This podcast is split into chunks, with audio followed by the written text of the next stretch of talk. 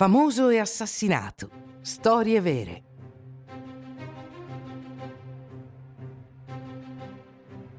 Io sono il diavolo, l'assassinio di Sharon Tate, 1969.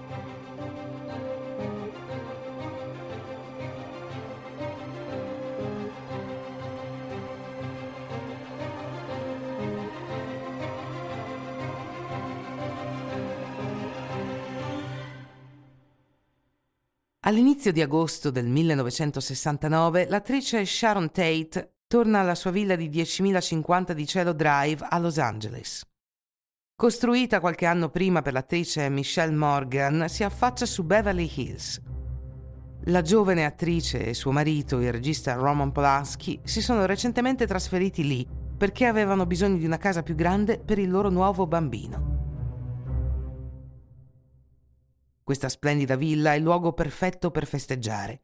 Sharon ha invitato alcuni amici. Jay Sebring, ex amante di Sharon e famoso parrucchiere. Wojciech Frikonski, guardia del corpo di Polanski e suo amante. L'attore Steve McQueen e il musicista Quincy Jones non hanno potuto partecipare. Polanski sta girando a Londra, quindi ci sono solo quattro ospiti. Sono giovani, felici e ricchi, incarnano lo spirito spensierato degli anni Sessanta.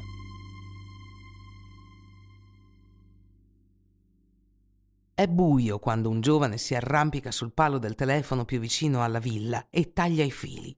Si chiama Tex Watson, ha 24 anni. È accompagnato da tre giovani donne, Susan Atkins, 21 anni, Linda Casabian, 20 anni e Patricia Kringwinkel, 22 anni. Tutti e quattro sono membri della Manson Family, una setta fondata dal killer guru Charles Manson. Il guru aveva loro ordinato di andare alla villa di Cielo Drive, dove viveva il produttore discografico che si era rifiutato di firmare con lui e di uccidere brutalmente tutti gli abitanti. Manson non sa che il produttore si è trasferito.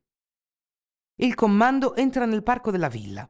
Watson spara con quattro proiettili a un giovane in visita al custode. Poi entra nella villa con Susan Atkins e Patricia Krinwinkel, mentre Linda Casabian rimane di guardia. Il comando si imbatte per la prima volta in Wojciech Frikonski, che sta dormendo sul divano, ma si sveglia quando li sente. Watson lo colpisce con un calcio in testa. Quando Frikonski gli chiede chi sia e cosa ci faccia lì, Watson risponde: Sono il diavolo e sono qui per fare il lavoro del diavolo. Su istruzioni di Watson, Atkins trova gli altri tre occupanti della casa e, con l'aiuto di Cranwinkle, li costringe a entrare nel soggiorno. Watson lega Sharon Tate e Sebring per il collo a una trave del soffitto con una corda che ha portato con sé. Sebring protesta contro il trattamento brutale di Sharon, incinta di otto mesi. Watson gli spara. Abigail Folger viene portata brevemente nella sua stanza per prendere la sua borsa, dalla quale prende 70 dollari. Successivamente, Watson accoltella Sebring sette volte. Poi Frikomsky e Abigail Folger vengono accoltellati 28 volte.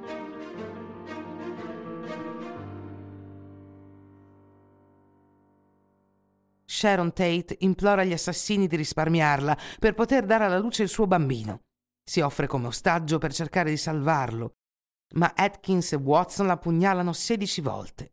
Poi Atkins scrive Pig sulla porta d'ingresso con il sangue della sua ultima vittima delle sue ultime due vittime, perché la bambina di otto mesi che porta in grembo non sopravvive all'omicidio della madre.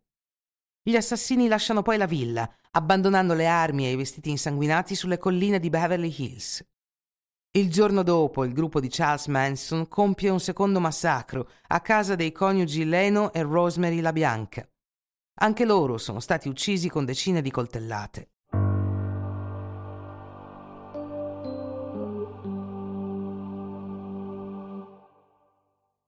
Il massacro di Cielo Drive viene scoperto il giorno dopo dal custode che non ha sentito nulla.